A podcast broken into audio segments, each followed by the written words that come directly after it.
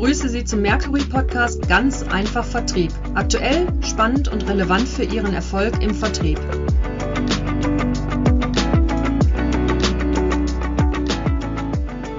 Mein Name ist Matthias Huckemann, Geschäftsführer von Mercury International. In unserem heutigen Podcast spreche ich mit Jule Mackensen, Feline Bolle und Tizia Huckemann, alle drei Spielerinnen des Münchner Hockeyclubs, über das Thema Leistungssport und Vertrieb. Wir werden die gerade zu, zu Ende gegangene Bundesliga-Saison 21-22 dabei diskutieren, die Wünsche und Erwartungen, die die drei haben an die neue Saison. Und was natürlich für unsere Zuhörerinnen und Zuhörer wichtig ist, was kann man lernen bei dem Thema Leistungssport im Vertrieb. Denn Leistungssportler wie die drei befinden sich ja immer in sehr spannenden Situationen und äh, sie müssen während ihrer Wettkämpfe und Spiele in Grenzbereichen sich bewegen. Sie müssen sich auf den Punkt konzentrieren können, mental stark sein, auch eigene Schwächen akzeptieren und ausblenden können.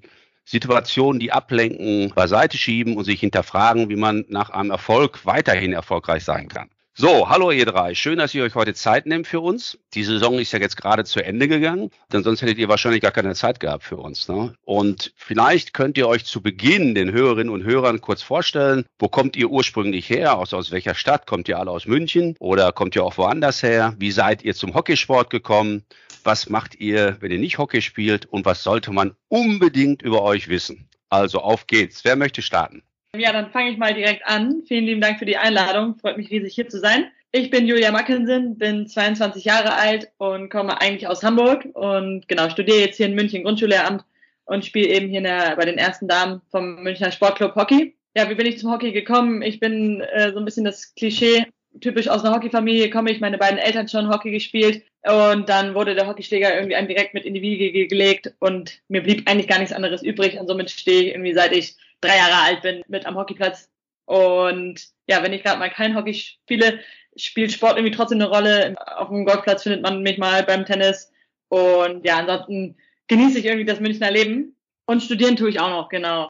Ja, dann mache ich weiter. Auch ich sage vielen Dank für die Einladung. Ja, ich bin Tizia Huckemann, bin 21 Jahre alt und komme ursprünglich aus Düsseldorf. Habe da auch sehr lange im DRC-Hockey gespielt und bin dann aber vor anderthalb Jahren hier nach München gegangen und ja, fürs Jurastudium. Ich studiere jetzt hier ähm, Jura an der LMU und spiele jetzt auch mit den beiden zusammen beim Münchner Sportclub bei den ersten Damen in der Feldhockey-Bundesliga. Ich glaube, wir tun uns da alle drei nicht viel. Wir machen ziemlich ähnliche Sachen auch neben dem Hockeyplatz und äh, fahren gerne Ski, machen coole Events, fahren, machen zusammen, fahren wir gerne mal ansehen. Über mich sollte man sonst auf jeden Fall wissen, dass ich nicht gut verlieren kann.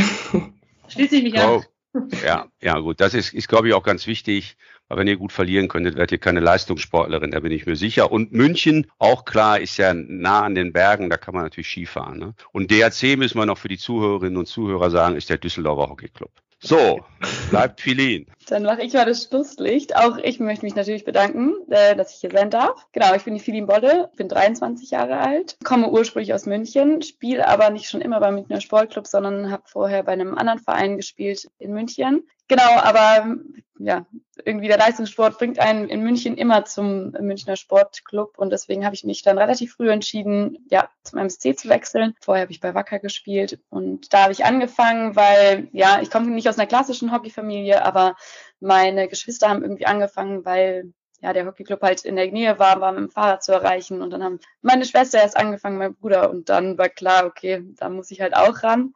Neben dem äh, Sport mal studiere ich mit der Julia zusammen äh, Grundschullehramt. Und ja, wie schon gesagt, wir nehmen uns da wirklich nicht viel. Wir machen äh, alle gerne Sport, trinken auch gerne mal einen Kaffee zwischen unseren Vorlesungen zusammen. Ja, also man findet uns auch des Öfteren in unseren Pausen in irgendwelchen Cafés äh, in der Max-Vorstadt, wo wir unsere freie Zeit gerne genießen. Also danke erstmal, so jetzt weiß jeder, der hier uns zuhört, wer ihr seid. Und dann habe ich erstmal eine Frage, ähm, wie ist denn die Saison, die ist ja jetzt gerade abgeschlossen, äh, wie ist die denn auf dem Feld für euch gelaufen, wie zufrieden seid ihr? Wir haben die Saison jetzt gerade vor ein paar Wochen abgeschlossen in der Best of Three Serie vom Viertelfinale. Wobei, wenn wir jetzt mal ein bisschen zurückgreifen, haben wir in der Hinrunde, ja, hatten wir einen Trainerwechsel, hatten einige äh, Kader oder eine neue Situation von der Kaderzusammensetzung und haben uns da so ein bisschen reingefuchst und ähm, sind dann mit einer ganz ja, okayen Ausgangslage in die Rückrunde gestartet.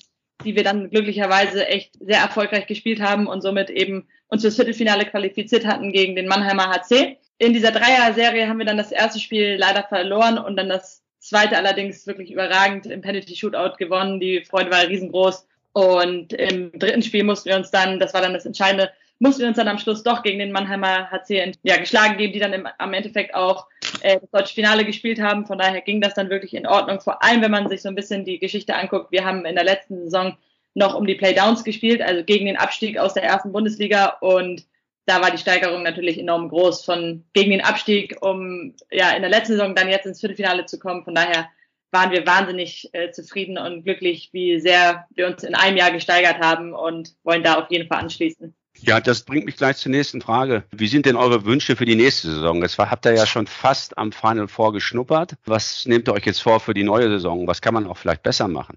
Ich glaube, dass, genau wie du schon gesagt hast, wir jetzt gerade so ein bisschen daran geschnuppert haben und natürlich total die Motivation bekommen haben, jetzt oben irgendwie auch mitspielen zu können in den nächsten Jahren und äh, vielleicht auch mal so ein Turnier oder dann das, das die Endrunde wie das Final Four spielen zu können. Aber ich glaube, dafür müssen wir halt noch einiges tun und man merkt, dass wir eine super junge Mannschaft ist, die halt auch komplett in ihrer Entwicklung ist und die jetzt ganz fleißig und äh, engagiert trainieren muss. Und wir haben, leider müssen wir jetzt auch sagen, dass wir unseren Trainer, der uns wirklich dazu geführt hat, sich so zu entwickeln, äh, diese Saison müssen wir leider jetzt ja wieder abgeben nach einem Jahr. Der geht wieder zurück oder beziehungsweise hört bei uns im MSC jetzt auf. Und ja, das heißt, wir haben irgendwie so ein bisschen wieder das Projekt oder die Aufgabe vor uns, in der nächsten Saison uns wieder an den neuen Trainer zu zu gewöhnen, mit dem wieder ja einen, einen Plan zu finden oder irgendwie sich so einzuspielen, dass wir da oben wieder mitspielen können. Also ganz klar ist, würde ich sagen, auf jeden Fall wieder das Viertelfinale das Ziel. Und ja, dann versuchen, unter den besten Mannschaften mitzuspielen. Dafür zu oder dazu gehört auch, um das mitzumachen, müssen wir viel professioneller werden in, in, der Vorbereitung, in sowas wie Physio. Und wenn man sich das oder wenn man das vergleicht mit anderen Mannschaften, wie jetzt zum Beispiel den Mannheimer HC oder auch Düsseldorfer HC, dass ja die Top-Clubs sind, die jetzt im Finale gespielt haben, da muss man schon sagen, sind die uns noch damit sehr im Voraus.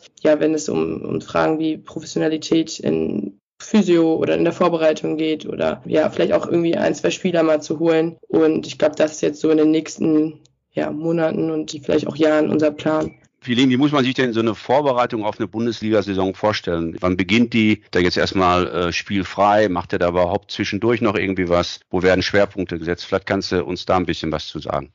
Genau, also ähm, wir hatten jetzt seit dem letzten Spiel, sind jetzt, glaube ich, drei Wochen vergangen, genau, haben jetzt auch noch zwei Wochen Pause oder eine, also insgesamt vier Wochen Pause ist immer nicht so viel, vor allem, weil wir eigentlich alle Studenten sind und jetzt gerade so die Hochphase im Studium ist und das ist halt wirklich immer gut getaktet. Also Saison ist vorbei, Uni fängt ähm, die heiße Phase an und wenn dann die Uni eigentlich endlich mal vorbei ist und man denkt so, okay, jetzt kann ich mal durchatmen, fängt ähm, die Vorbereitung wieder an. Die geht ungefähr, ja, ich würde mal sagen, so acht bis zehn Wochen. Anfangs ist es immer so eine Phase, wo wir selber einfach nur arbeiten, also Intervalle machen, Krafttraining, einfach so ein bisschen Basics wieder reinkommen.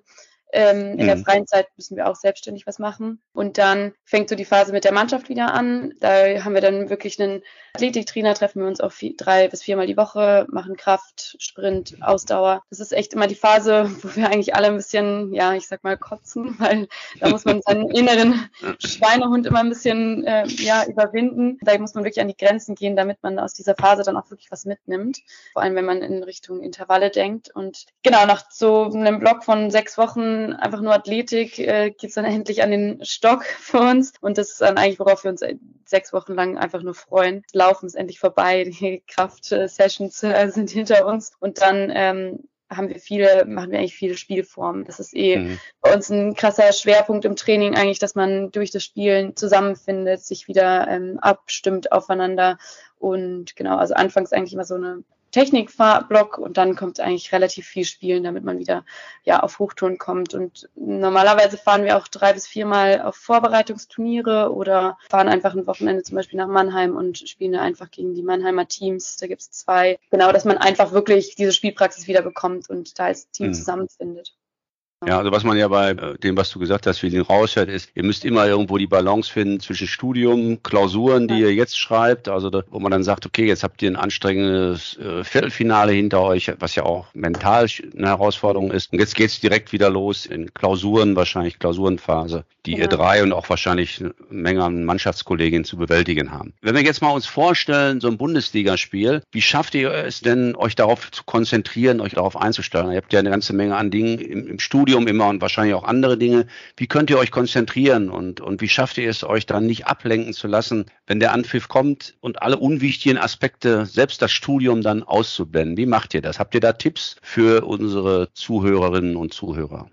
man muss wahnsinnig, ja, zum Teil auch hart und streng mit sich selbst sein. Man muss diszipliniert sein, dass man das fing schon in der Schulzeit an, jetzt in der Uni ist es nochmal extremer, dass man ja sehr, sehr ein gutes Zeitmanagement hat, sehr gut organisiert mhm. ist, dass man sich dadurch schon mal sehr viel Stress erspart. Zum Beispiel in den Klausurenphasen, da muss man zum Teil halt mal wirklich morgens um sieben sich schon mal den Schreibtisch setzen oder abends nochmal nach dem Training ran, aber so, dass man seine Zeit halt wirklich so organisiert, dass man das möglichst stressfrei nebeneinander herbekommt. Und ja, das ist, glaube ich, bei uns allen eigentlich so, dass es halt schon immer einfach war. In, während es, es gab immer Training und es gab immer die Spiele und es gab die Wochenenden, die man komplett weg war, dass man sich da echt organisieren muss und selbstständig sein muss und diszipliniert sein muss. Damit fängt so ein bisschen an, dass ich würde sagen, dass man ja sich damit schon mal sehr viel erspart. Aber im Endeffekt hast du natürlich trotzdem, wenn du in der Klausurenphase bist, und du hast am Wochenende ein Doppelwochenende auswärts und hängst irgendwie in Hamburg rum und du weißt, okay, ich schreibe nächste Woche zwei Klausuren, aber ich kriege hier einfach keine Stunden zum Lernen. Dass man das aber einfach lernt, irgendwie, okay, ich habe vorher schon so viel getan, ich kann mir dieses Wochenende hier rausnehmen. Mhm. Das muss man auf den Punkt sich irgendwie konzentrieren. Und das geht dann, da geht es ganz viel, glaube ich, so ein bisschen, dass es schon fast Routine ist, dass man sagt, okay, sobald wir in dieser Umkleide sind und auf den Platz gehen, ist man mein Fokus auf dem Hockeyplatz und da hat jeder so ein bisschen seine individuellen Abläufe. Es gibt die Spielertypen, die dann eigentlich kein Wort mehr reden und so ein bisschen in, schon mhm. ja, in ihrem Fokus sind und ihr Warm-up immer gleich machen, sich eher am Rande dehnen. Und es gibt die Spieler, da gehöre ich zum Beispiel ganz krass dazu.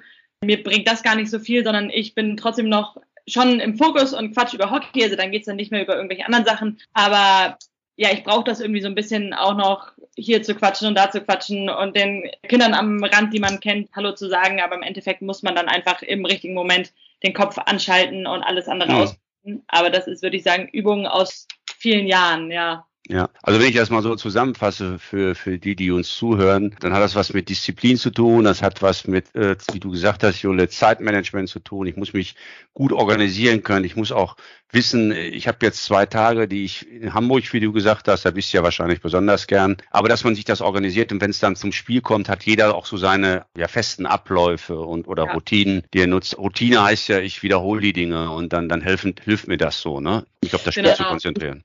Ich glaube vor allem diese Routine auch in den Drucksituationen zu haben. Also ich glaube, ja, ja. dass du weißt, wenn du jetzt zum Beispiel in der, auch in der, vor einer Prüfung stehst und weißt, aber du hast eine Routine, du hast gewisse Abläufe, die kannst du ja sowohl im, im Spiel haben, als auch später, sage ich mal, in dem ähm, in der Prüfung haben. Deswegen glaube ich, dass es nur wichtig ist, dass man in diesen Drucksituationen einfach klare Routinen, mhm. die, an die du dich festhalten kannst und die dir auch Vertrauen gibt in dich selbst und du weißt, okay, darauf kann ich mich verlassen, auf meine Stärken. Mhm. Wenn du das mit einer gewissen Routine hervorrufen kannst, dann ist es, glaube ich, super, super gut. Ja. Ich glaube, das ist ein ganz wichtiger Punkt. Dieses Stichwort Routinen, die einem auch helfen, sicherer zu werden, weil du die Dinge kennst äh, und auch Sachen ausblenden kannst. Und, und ich glaube, das ist ein wichtiges Stichwort, dass man das auch teilweise trainieren kann wahrscheinlich und auch muss. Ja. Dann habe ich noch mal so eine Frage, weil das ist auch für viele Vertriebler wichtig, wenn man sich jetzt vorstellt, Leute, die ganz wichtige Verhandlungen führen, also die können auch schon mitnehmen aus dem, was ihr so gesagt habt. Routinen sind wichtig. Das hat auch was mit Training zu tun. Aber wie wichtig ist denn Körpersprache bei euch? Also auch, äh, wenn man jetzt auf dem Platz steht, dass man eine richtige Körpersprache hat. Vielleicht könnt ihr da ein paar Sätze zu sagen. Was ist für euch richtige Körpersprache und warum ist es wichtig?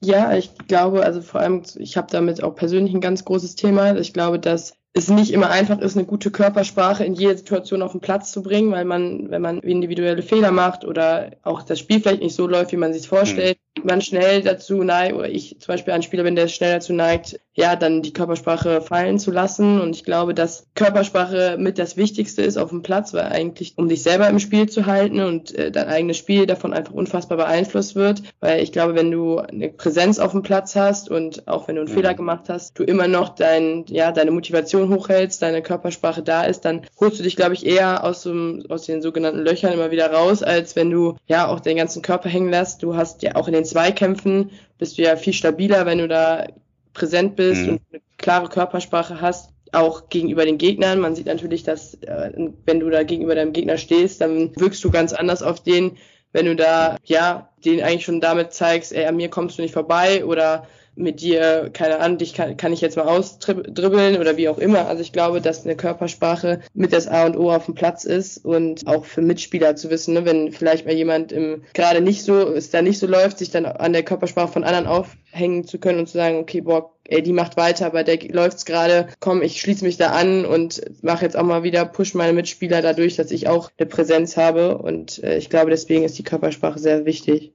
Wenn man das jetzt mal so überträgt auf die Situation von Vertrieblern, dann müsst ihr euch vorstellen, die sind ja auch ganz häufig, man nennt das Pitch-Situation. Man ist auf einer Liste, äh, wo man sich vorstellen darf, bei Kunden und die wählen dann aus, dann bist du unter den letzten Zweien und wenn du dich dann triffst, dann kommt es eigentlich zu persönlichen Treffen. Und wenn du da Angst zeigst oder auch unruhig bist, dann macht das keinen guten Eindruck und, und deshalb ist das auch für Vertrieb ein ganz, ganz wichtiges Thema, weil man ja aus der Körpersprache viel lesen kann. Wie geht ihr denn mit Niederlagen um? Ein paar müsste er ja gehabt haben, sonst wäre er ja deutscher Meister. Wie geht er damit um? Und kann man da auch positive Aspekte rausziehen für ihn zum Beispiel?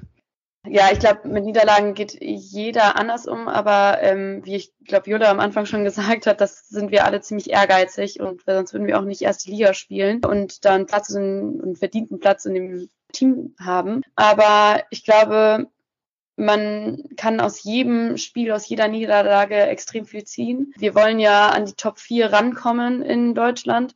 Und wenn man dann gegen die Top 4 da oben verliert, ich muss sagen, wir spielen immer, glaube ich, unsere besten Spiele gegen die ersten vier da oben, weil wir da irgendwie, ja, uns dem Gegner, würde ich mal sagen, anpassen und versuchen, deren mhm. Tempo mitzugehen. Und ähm, da merkt man dann einfach, dass man aus denen, was, was in diesen Spielen nicht klappt, dann auf einmal ähm, ja, man mehr rausziehen kann was du ja gesagt hast, ist, aus Niederlagen kann man durchaus viel lernen und auch wenn man sich hinterfragt und sagt, was sind die Dinge, die, die man ändern kann. Und, und insofern äh, hat das ja auch im Nachgang auch was Positives.